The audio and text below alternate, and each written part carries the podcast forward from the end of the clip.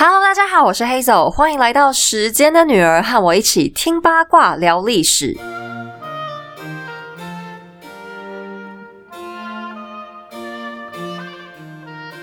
今天开头，首先想小小谈一个新闻。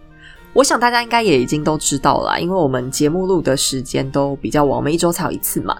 就是英国女王的王夫菲利普亲王在上上周已经过世了。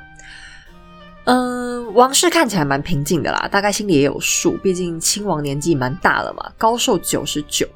那菲利普亲王其实是一个很好玩的人。他年轻的时候长得很帅，然后血统是来自希腊跟丹麦的王子，但他在还很小的时候就家族开始流亡，所以这个王子其实是一个虚衔。虽然他的血统不是英国人，但他在很小的时候就到苏格兰读书，就没有再离开过英国。那在二战的时候，他也有上战场，他去参加了海军，而且他是真的有作战的那种海军，不是一个纨绔子弟去参加好玩给人家看的那一种。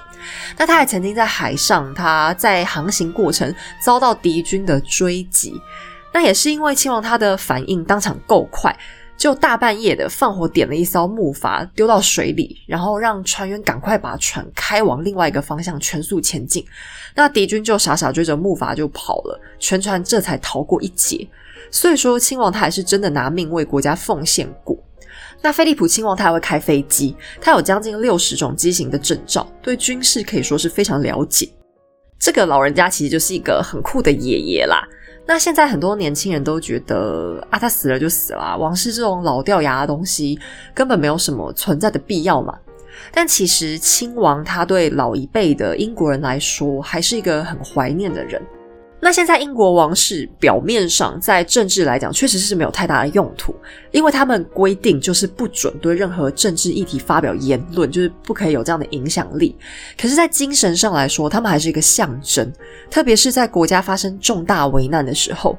而且据说英国各任的首相是都非常看重女王的，他们常常会去找她咨询，因为她都可以给到很精辟的一些观点，所以她很受到重视。尊重果然还是要靠实力，光靠光环大概还是不够的啦。那王室也算是一种调和啦，不管政治党派吵得再凶，那只要英国女王在，他们就还是会有一个共同要尊重的对象。所以你说王室的存在有没有用？我是觉得这大概要英国他们自己本土的人民才比较清楚，我们外国人来看可能比较难感受到这个确切的体会吧。好，那言归正传，故事要开始了。在我们新系列的开篇，我们讲到了马哥王后的故事。那在最后的结尾，马哥和前夫纳瓦拉的亨利离婚，然后展开自由自在的生活，直到过世。又因为法国贵族的内斗，瓦卢瓦家族合法的王位继承人通通都领便当了，王位便交给了纳瓦拉的亨利手上。亨利摇身一变，登基成为法国的亨利四世，并且以家族封地之名开启了坡旁王朝。我这边要先小小更正一件事情，我前面在介绍坡旁王朝的时候说过，这是法国的最后一个王朝，但后来又仔细检查了一下之后，发现其实不是，sorry。后面法国大革命之后，除了拿破仑之外，他们还有一个小小的王朝复辟时间，叫做奥尔良王朝。只不过这个王朝时间很短，而且只有一个国王。但我还是要更正一下啦，因为如果还有在读书的同学，请你们一定要在脑子里面也更正，不然我怕害你们考试会写错哦。那在上一集有讲过，法国这个时候在进行剧烈的宗教斗争。亨利四世在圣巴托罗缪大屠杀之后，他被迫皈依了天主教，所以他好不容易活下来，被瓦卢瓦家族关起来而已。可是等他逃出去，他当然不认账了，就还是回归了法国的新教胡格诺教派这边。可是虽然胡格诺教派好像一直出现在我们的故事里，其实法国当时的信仰主流还是天主教，全国大概有九成的人都是天主教徒。好啦，那现在新教的亨利四世要准备上台了，怎么办？法国的贵族就开始紧张起来了。这时候，欧洲的宗教问题到处都很严重。我们前面都铎王朝就发生过类似的情况，每一任国王、女王上台，各大教派的掌门人就都很紧张啊。而且，法国的天主教徒不但多，还很凶猛。你看圣巴托罗缪日大屠杀，随便就几千个新教徒被杀死，他们都还不是被专业军队杀死的哦，只是报名就杀成这样，所以大家都很害怕。等亨利四世上台，如果胡格诺卷土重来，国内必定又会发生一场大乱斗。所以当亨利四世到巴黎门前的时候，城门都不开。那因为这个时候是前面讲的三亨利之战刚结束不久。其实三亨利之战就是十六世纪法国宗教战争的最后一场大战，整个战事其实有八场。那总体宗教战争又叫胡格诺之战，前后超过了三十年，直到这个三亨利之战才差不多结束。如果有还在读书的同学们听到这一段，希望可以帮助你们增加对法国宗教战争的印象。考试的时候，如果也可以帮你们弄到个一两分也好，我就会非常开心啦。那所以老百姓他们都很害怕，是不是宗教战争又要准备开打了？没想到亨利四世是一个很上道的人，他想了一下，就跑到巴黎城外大喊：“哎，不啰嗦，老子这就改信天主教！”于是巴黎听到了，就欢天喜地的打开大门，迎接了他们的新国王。那上帝把亨利四世赐给法国，就真的是天上掉下来的礼物，因为他是一个非常好的国王，他个性很好，很宽厚仁慈，别人给的建议他都愿意听。那因为他儿童时期是被放在民间养大的，所以他非常接地气，对老百姓的民生问题很注重。他曾经说过一句名言：“我希望到了星期天的时候，每一个农民的餐桌上都能有一只鸡吃。”你看他是不是很实际啊？他的施政非常关注经济问题，而且因为他有新教徒的背景，所以他对新旧教两方都很宽容，没有再为了这个问题喊打喊杀。老百姓都非常爱他，大家都喊他是好国王亨利。那亨利四世跟玛戈王后离婚之后呢？因为他年纪也不小了，就要赶快解决继承人的这个问题，于是他迎娶了意大利麦迪奇家族的一位千金。在法国，这个女生被叫做玛丽德麦迪奇，但欧洲的玛丽太多了，所以我要先喊她的意大利本名玛利亚。亨利四世为什么要娶这个玛利亚呢？因为他家有钱，麦迪奇家族就开银行的嘛，所以就超级有钱。那法国欠了麦迪奇家很多钱，就太多了，根本还不完。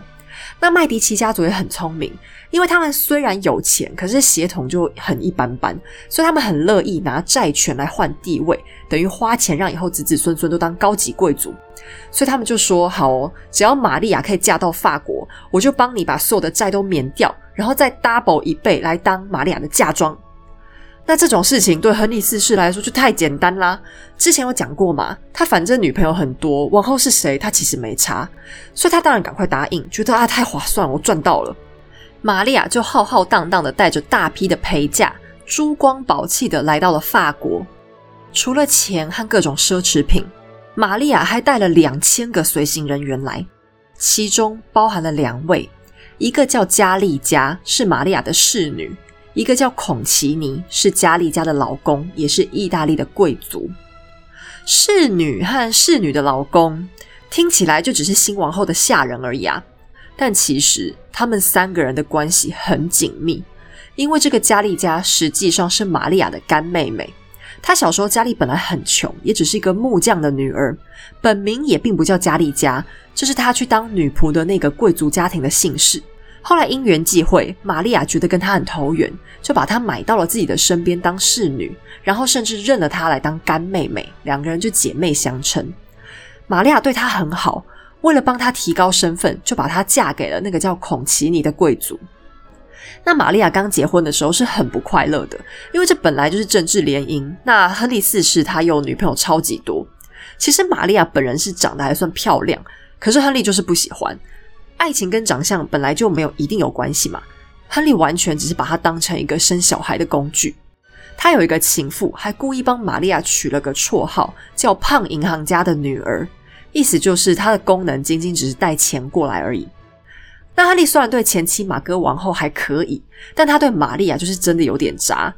他很小气，连正式的王后加冕典礼都不帮他办，然后平时给玛利亚的零用钱也不够花。人家明明带了一大堆嫁妆过来，但结了婚之后就通通不是他的，所以玛利亚想要一个王后的排场都有困难，她就觉得很委屈，因为皇宫里的人很会看脸色，也因此不是很尊重她。不过玛利亚很幸运的是，她很快就达成了最重要的任务，在结婚一年之后，她就生下了波旁王朝的第一任小海豚。什么是小海豚嘞？就是法国的王储、王太子。我们在英国那边有讲过。英国的王储头衔有一个比较固定的，就是威尔斯亲王嘛。你只要听到威尔斯亲王，就知道他是下一任的国王人选。那如果王储也是国王的长子，还会被封为康瓦尔公爵。所以现在英国卡蜜拉的头衔就叫康瓦尔公爵夫人。那法国这边就比较可爱了，他们的王储封号叫做海豚，太子妃的头衔就叫女海豚。原因是以前有个家族拥有一大块领地，他们家的家徽图案用的就是海豚。那后来有点家道中落，法国国王就硬要把他们家的土地给买过来。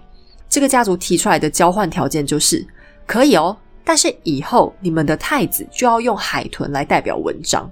所以往后的法国王储头衔都叫做 d u f o n 直接就是海豚的意思。那玛利亚的这个小海豚取名叫路易。路易出生这年刚好是一六零一年，于是十七世纪正式开始了。麦迪奇家族的女生大概身体真的都很好，很能生。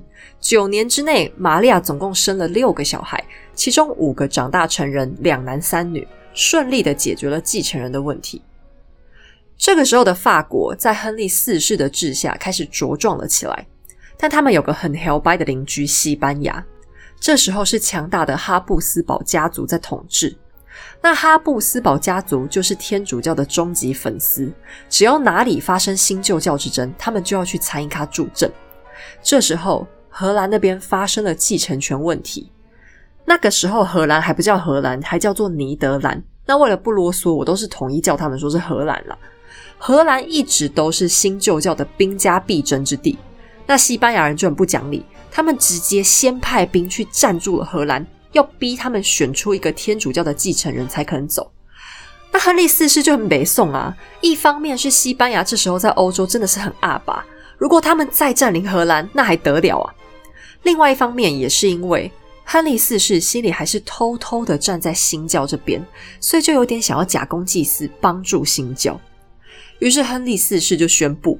我们现在要出兵去帮助荷兰抵抗可恶的西班牙，可是这个决策就得罪很多法国人，因为国王偏袒新教的这点小心思，大家很快就都看透透啦。天主教徒就更别送，其中一个人居然就直接跑去刺杀国王，而且一刺就中。那法国百姓虽然对亨利四世的新教徒倾向很不满，但整体来说，他们还是很爱这个国王的。他真的做太好了，所以全国上下听到消息都非常非常的心碎。不管新旧教都觉得国王这个想打仗也罪不至死啊！我们好想他哦。那个天主教刺客就被五马分尸了。亨利四世还获封了亨利大帝的头衔。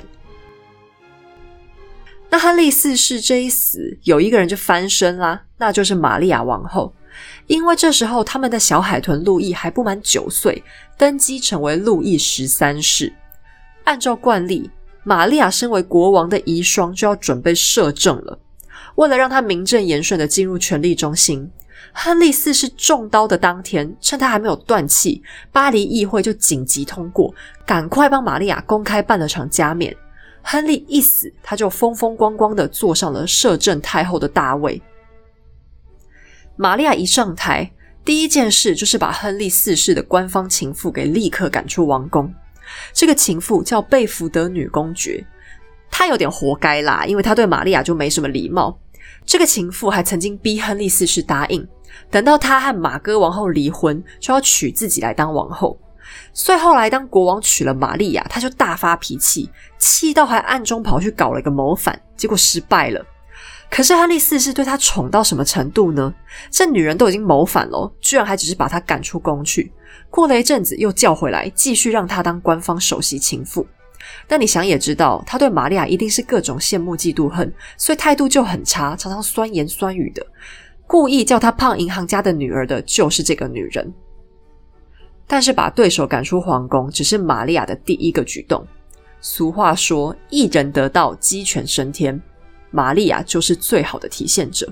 她接下来开始疯狂任命自己的亲信进入朝廷当大官，特别是她那个干妹妹的老公孔奇尼，他居然一夕之间就成为法国首席大臣，职务类似现在的法国总理。同时，他还被封为侯爵，当上了法国元帅。可是，这个人根本从头到尾都没有上过战场。这样的裙带关系让法国贵族非常火大。一个死外国人跑到我们国家来登堂入室，现在踩在我们所有人头上，这成何体统？那你可能觉得也不能这样说吧？孔奇尼应该有什么特殊才能，所以才得到玛利亚的看重啊？如果你这样想，就真的是太看得起玛利亚了。其实，在亨利四世死之前，玛利亚完全没有任何政治经验。老公又不喜欢她，怎么可能让她碰国家大事嘞？身在异乡，寂寞空虚，觉得冷的玛利亚，既没有才能，也没有慧眼，只剩下贪欲。而孔奇尼唯一的优势，就是娶了加利加当老婆，获得好粗的一条裙带关系啊！在路易十三刚登基的前七年，孔奇尼夫妇就把持着法国最高的权力。他们肆无忌惮的贪污，收钱就跟呼吸喝水一样。他们甚至自诩为法国的国王和王后，公然戴着王冠，跟土豪一样，全身穿金戴银，到处去亮相。你说贪污还这么高调，也是够蠢的了吧？更扯的是，他们这些行为，玛利亚通通都知道，但她完全不管别人的眼光，就是要公开宠爱这对夫妇。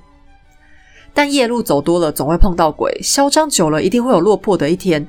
他们这些行为不但激怒了法国贵族，最主要还激怒了一个绝对不能激怒的人，就是小国王路易十三。路易登基都已经过了七年，早就超过当时成年的门槛十三岁了。可是他妈妈玛利亚这个摄政太后做的正起劲，完全没有想要让路的意思。路易十三对这些事情非常不爽。可是朝中几乎都是妈妈的势力，小路易只有一个可以信赖的人，他叫做吕伊内公爵。这个人是法国王室中心罗浮宫的侍卫队长，从小他看着路易长大，还是路易的打猎老师，君臣俩感情很好。这个吕伊内公爵很讨厌孔奇尼，他经常在路易耳朵旁边碎念这个死意大利人有多讨厌，搞得路易对妈妈玛利亚也越来越不满。而玛利亚这时候有孔奇尼还不够。他还想更进一步巩固自己的权利，所以他居中牵线，帮路易谈了一门亲事，就是迎娶奥地利的安妮公主。但是这门亲事却越加引发了法国朝廷的不满，更让路易心中充满防备。因为这个公主虽然被叫做奥地利的安妮，实际上她是西班牙和葡萄牙的公主，只是因为她来自显赫的哈布斯堡家族。而哈布斯堡家的发源地就是在奥地利，这才千回百转让他得到了“奥地利的安妮”这个称呼。可是玛利亚的老公亨利四世还活着的时候，政策上一直都是反对西班牙的，因为哈布斯堡家族在欧洲已经太强大，如果法国再向他们靠拢，会获得的绝对不是尊重，而是面临被矮化还有边缘化的危险。但玛利亚当政以来，却一直对西班牙示好。起初大家觉得这也没什么啊，因为亨利四世刚死的时候，法国确实没有能力对抗西班牙。可是玛利亚这个太后做越久，对西班牙就越亲切。为什么玛利亚对西班牙要这么好呢？因为虽然她的娘家姓氏是麦迪奇，但是她的妈妈也是来自哈布斯堡家族，而且还是神圣罗马帝国皇帝的孙女。可以说，玛利亚就是半个哈布斯堡人，所以他对西班牙方才会这么亲近。而玛利亚不只是让路易迎娶安妮，还把自己的女儿同时嫁给西班牙的太子，亲上加亲，让法国人更火大。欧洲王室那么多，难道通通死光了，只剩哈布斯堡家族吗？为了这两桩婚事，法国和西班牙王室来到了他们两国的边境比里牛斯山的边界，将两边的公主交换，同时举行了两场婚礼。玛利亚带领法国宫廷公开向西班牙王室行礼如仪，这个举动等于宣告法国已经停止了对西班牙的任何反抗，现在他们只不过是西班牙身边一个无力的小跟班而已。在玛利亚的统治之下，法兰西这艘大船失去了在国际上的方向，更失去了强权地位。这个曾经骄傲的泱泱大国，现在只是欧洲的一个二流国家。小国王路易十三心中非常焦急，但他也只能眼睁睁看着妈妈继续装死，不把权力交出来。但路易的窘境很快就要被解决了。法国贵族终于再也无法忍受愚蠢又肮脏的孔奇尼，他们集体抗议，要求召开法国最凶悍的民主活动，那就是三级会议。三级会议是法国历代用来解决国家最重大问题的场合。每当碰上了会动摇国本的难关，国王解决不了，这个会议就会隆重召开。所谓三级，分别是贵族、平民和传教士。在这场会议上，三个阶级的代表不分身份，都会拥有一票的表决权。听起来很民主吧？但也不用为他们太高兴，因为这里面的平民代表也都是一些商人、地主之类的有钱人。真正像农民和劳工这些基层，也还是不能参加的。不过，至少这场会议的组织不是玛利亚可以掌控的。所以，大家本来想要借会议的力量来好好检讨玛利亚对西班牙过于亲密的政策，但没想到这场会议却出现了一个人，打坏了全盘的计划。那是一个改变欧洲的强人，也就是未来的枢机主教黎塞留。这个黎塞留在历史上很有名，他在文豪大仲马的小说《三剑客》（The Three Musketeers） 也有出现，扮演了一个凶悍又狡诈的坏人。但黎塞留实际上是个非常有手腕和智慧的人，一定要来跟大家好好介绍一下。黎塞留的出身不错，他爸爸是亨利四世的私人侍卫队长，誓死效忠国王本人，而且他工作表现很不错，所以获得了自己的封地，还被赏了一个天主教教区吕松。黎塞留他有两个哥哥，爸爸死了之后，大哥就继承了封地，然后入朝当官。二哥就去出家，跑到教会学校学习，准备继承吕松的主教职务。那黎塞留没有东西继承，但他也无所谓，因为他很聪明又有想法，就跑去军事学校上学，想要报效国家。他对军事很有兴趣，而且成绩非常好。可是没想到，他学习到一半，他二哥就突然搞起叛逆，说：“哎，我不想要继承教区了，我要浪迹天涯去修行啦。”黎塞留只好放弃学业，开始进入到教会体系。但黎塞留天资非常好，在他二十二岁的时候就成为了全法国年纪最轻的主教。不过，黎塞留是个很有政治野心的人。他当初从军就是希望可以报效国家，虽然现在身份变成神职人员，他也还是有这个梦想。他对法国现在这种矮人一截的现况非常不满。想到西班牙，他就讨厌。他决心要让法国重新回到欧洲的巅峰。想要办到这件事，就必须先获得权力。那因为他的口才很好，所以在三级会议上，他就成为神职人员的代表来发言。黎塞留放了个大招，他使出洪荒之力来抱大腿。他用无懈可击的论点为玛利亚的政策辩护。结果本来想要攻击太后的三级会议。后来连个屁也没讨论出来，因为大家实在吵太凶了，最后就只好解散。可是黎塞留这条大腿抱得好，还真的打动了另一个马屁精，就是孔奇尼。所谓英雄惜英雄，马屁精大概也惜马屁精。孔奇尼就把黎塞留引荐给了玛利亚太后，黎塞留终于进入权力核心，成为了法国的外交大臣。可是黎塞留他的官运有点烂。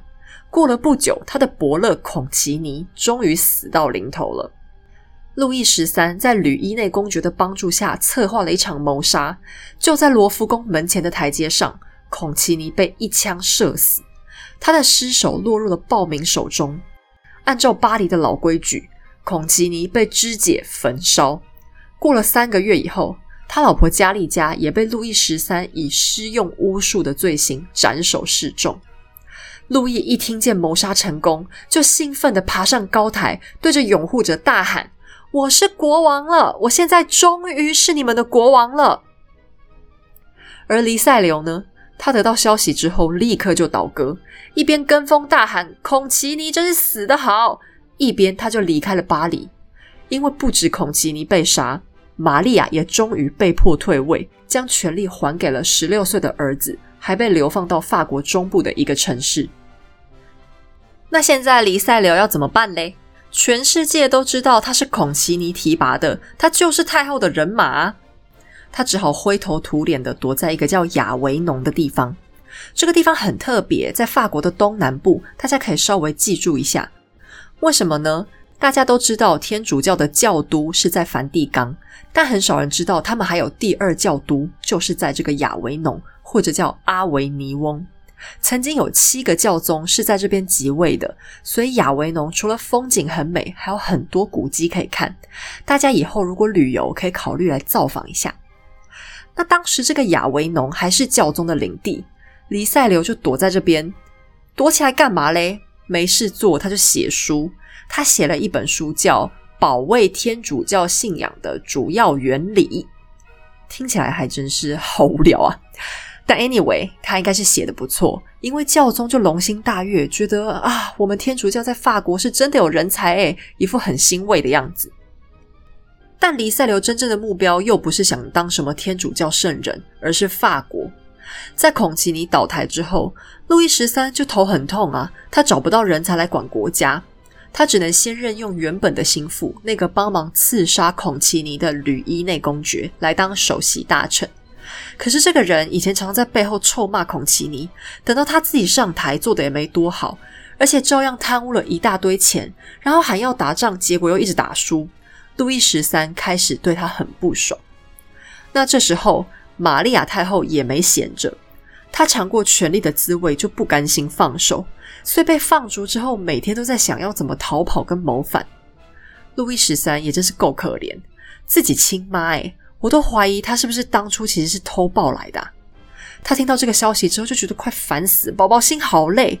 可是他心肠也蛮软的，不太想真的对妈妈来狠招。他就突然又想到了黎塞留，哎，你以前不是我妈的心腹吗？不然你来帮我办件事，让他安分一点行不行？所以路易就找了黎塞留跑去当说客。那这对黎塞留来说就小菜一碟而已，任务圆满达成。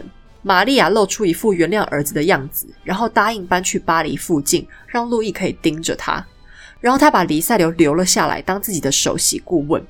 但黎塞留就很认真办事啊，还安排了国王母子见了一次面，让他们两个和好了。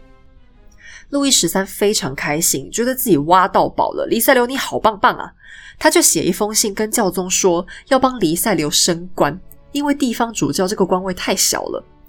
那黎塞留之前不是写了一本书吗？教宗对他印象本来就很好，收到国王的信就说 OK，把人情做给国王好啦。于是把黎塞留提拔上来当枢机主教。这个枢机主教的头衔，虽然怎么感觉好像路易十三随便喊一下就帮忙搞到了嘛，但其实这个位子是很高大上的。在天主教，除了教宗以外，就是枢机主教这群人最大了。因为他们的制服是红色的袍子，所以民间普遍叫他们红衣主教。那换算成世俗的说法。假设教宗是天主教界的国王的话，枢机就算是亲王。当教宗过世，要选新的教宗，就是这群枢机主教要被扣到梵蒂冈去投票。那新的教宗通常也是从这群人里面选出来的，你就知道他的官有多大。在十七世纪的时候，全世界还只有三十几个枢机，而黎塞留这个时候还不到四十岁，就是一个年轻有为的人呢。那为什么路易十三要帮他争取这么重要的一个位子呢？我觉得这是国王很聪明的地方，因为罗马那边非常渴望能有自己人安插在国家的议会当中，他们一定会想要参加法国政治的啊。那黎塞留又这么优秀，现在当上枢机主教，等于是天主教的法国区代表，想当然尔，教会会拼命帮黎塞留争取议会代表的资格。那另一边，黎塞留的旧主子玛利亚太后。听到这个消息也一阵兴奋，因为她一直觉得，哎，这是我的心腹，哎，有个人可以在议会里讲话，当然对自己有用啦。所以玛利亚也动用人脉去帮黎塞留瞧，所以黎塞留就顺利成为了皇家议会大臣，也从此踏上了改变法国命运的道路。那这个其实完全是路易十三想要的结果。虽然没有很直接的证据显示他是为了这个目的去争取黎塞留红衣主教的位子，但我自己的判断是觉得他很高招，因为黎塞留一进入议会，几乎是立刻就被路易十三重用，大用特用。如果是路易自己出手把黎塞留放进议会，那就会让大家觉得哦，所以现在黎塞留就是国王的人哦。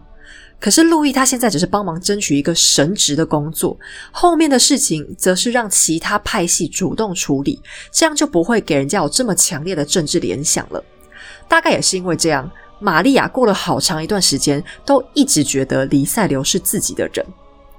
那这个时候，不管是法国也好，路易十三也好，都处于一种非常绝望的孤独当中，因为哈布斯堡家族的势力一直强压着法国。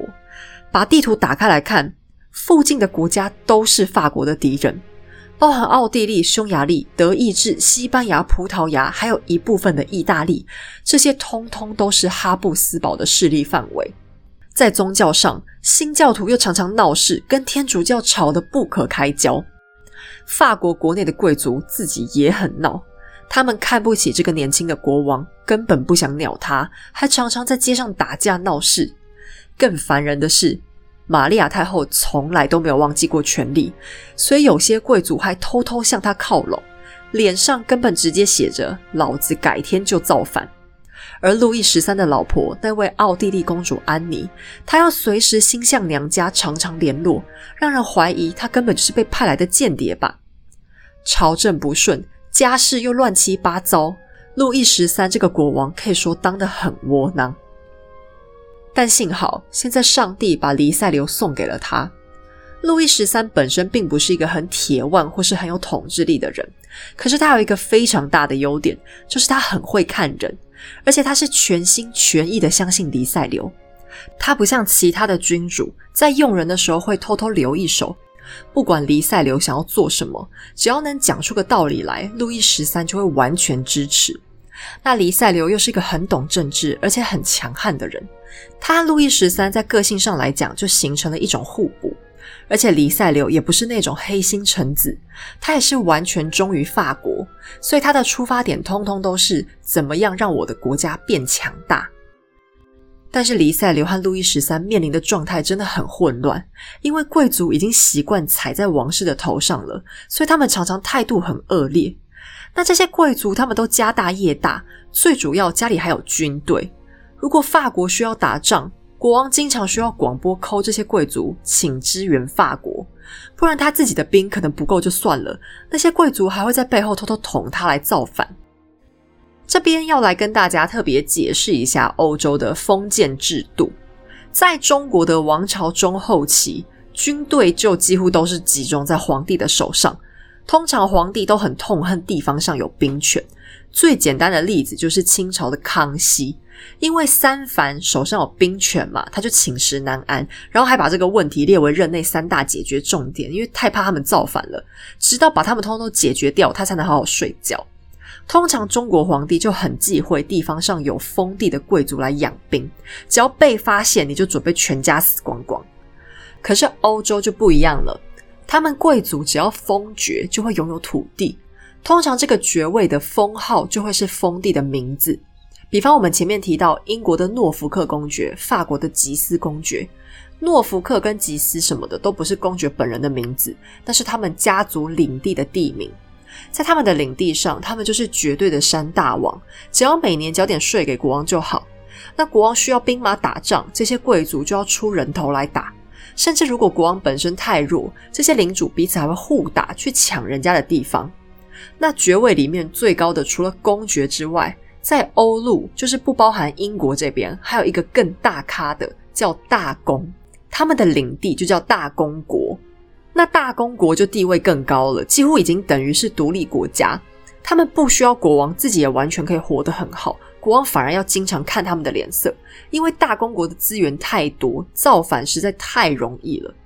那公爵们的领地也很大，势力也很雄厚，像马哥王后故事里的吉斯公爵亨利。实际上，在法国北方根本就已经是国王了。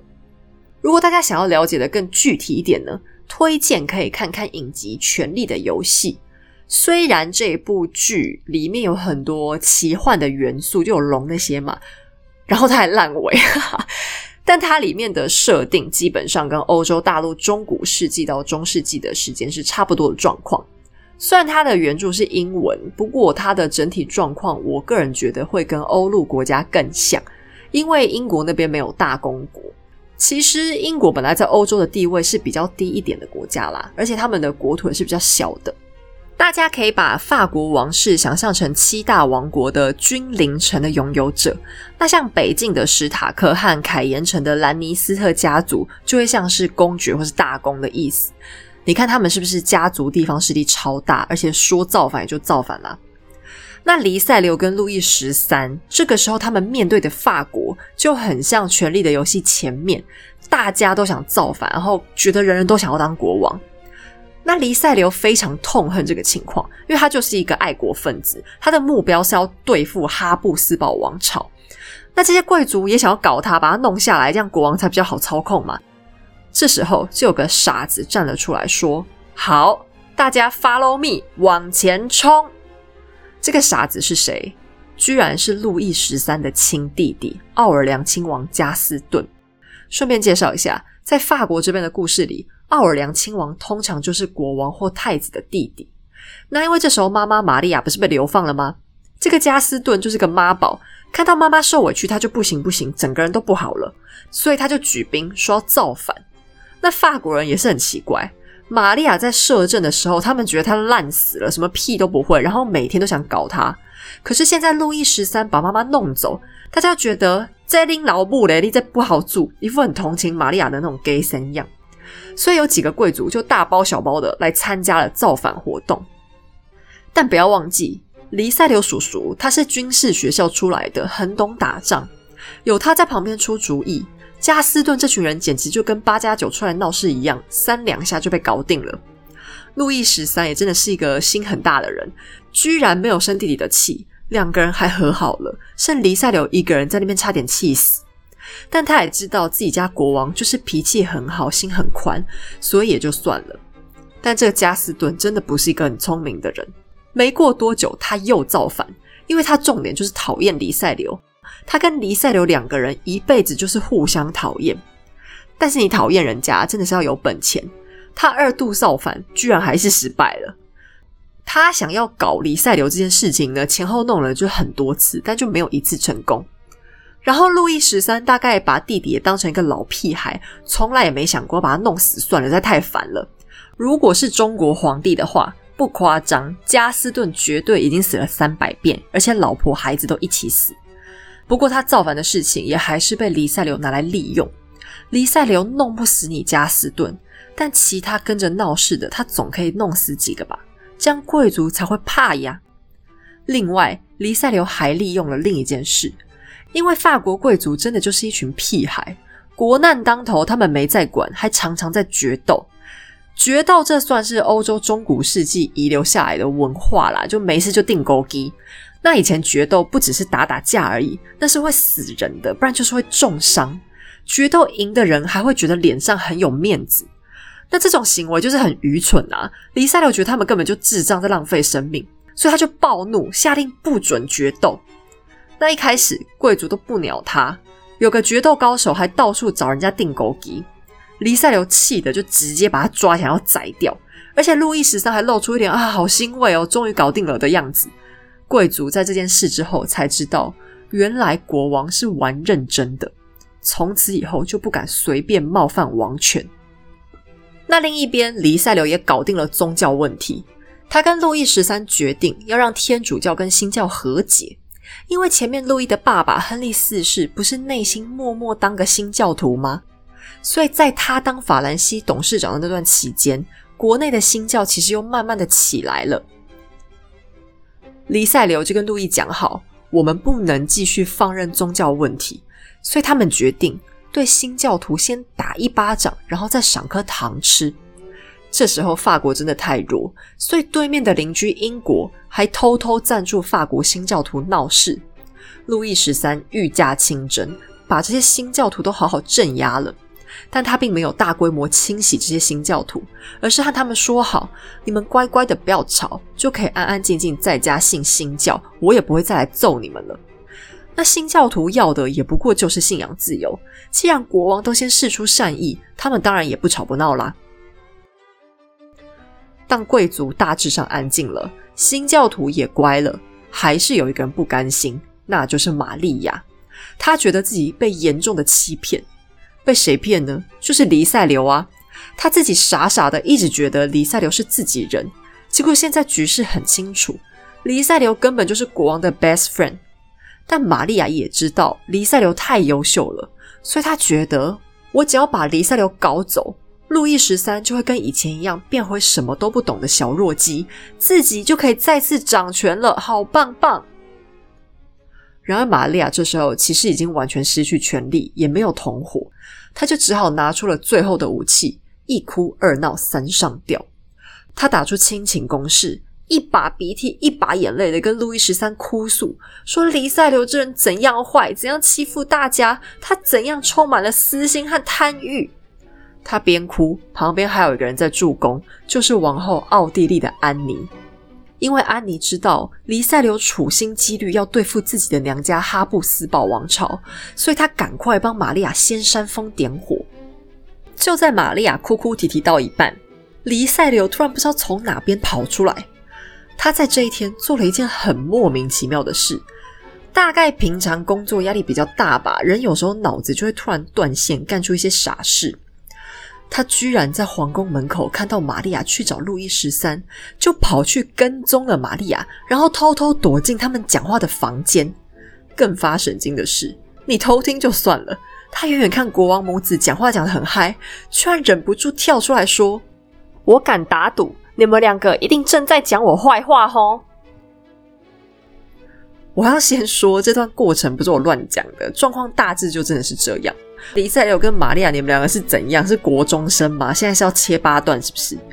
结果玛利亚当然就表气啊，偷讲人家坏话的人啊，如果被抓到的时候，反应都一定是这样，就是生气，因为太糗啦，就是讲的正嗨，然后那个人就突然跑出来，不是很糗吗？但路易十三这时候好像也很不高兴。因为毕竟自己讲话被偷听，感觉黎塞留你也真的是有点低级。那玛利亚看到路易的脸色，就趁机大闹，对儿子哭吼：“你难道要为了偏袒一个下人，这样对你妈吗？”国王就很尴尬，这就是普遍男生在碰到疯女人的时候正常的反应。他就说：“啊，好，好了，好了，他他真的很糟糕哈，我也这么觉得。”然后趁着一团混乱期间，他就逃走了。那玛利亚看到这样，就觉得哈哈哈，老娘得逞了！黎塞留，你干了这么丢脸、这么没礼貌的事情，国王怎么可能受了你啊？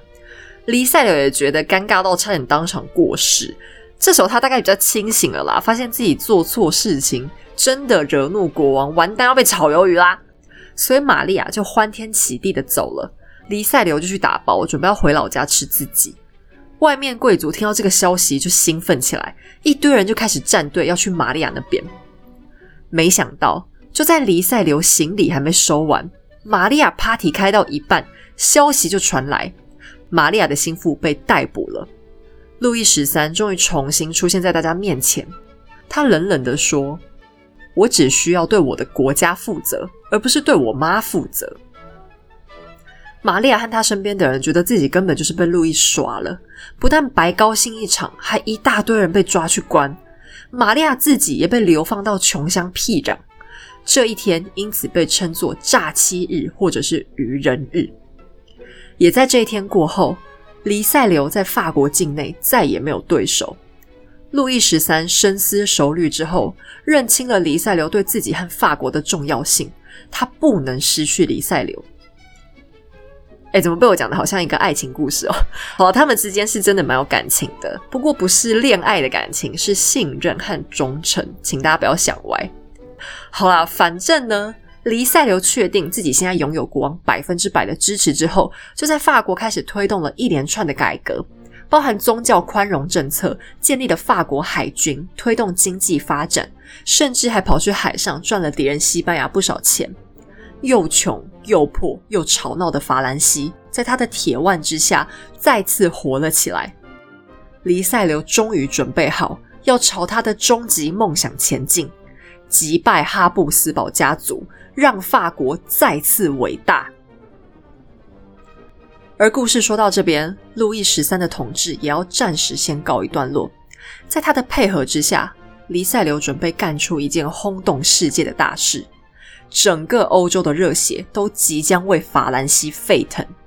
下一期三十年战争即将开打。而有关今天故事里的三大主角玛利亚、路易十三和黎塞留的八卦还有彩蛋，也会在下一期登场。所以别忘了订阅我们的频道，一起来听听黎塞留将要怎么整死法国的敌人们。今天的故事就先到这里，希望你喜欢哦。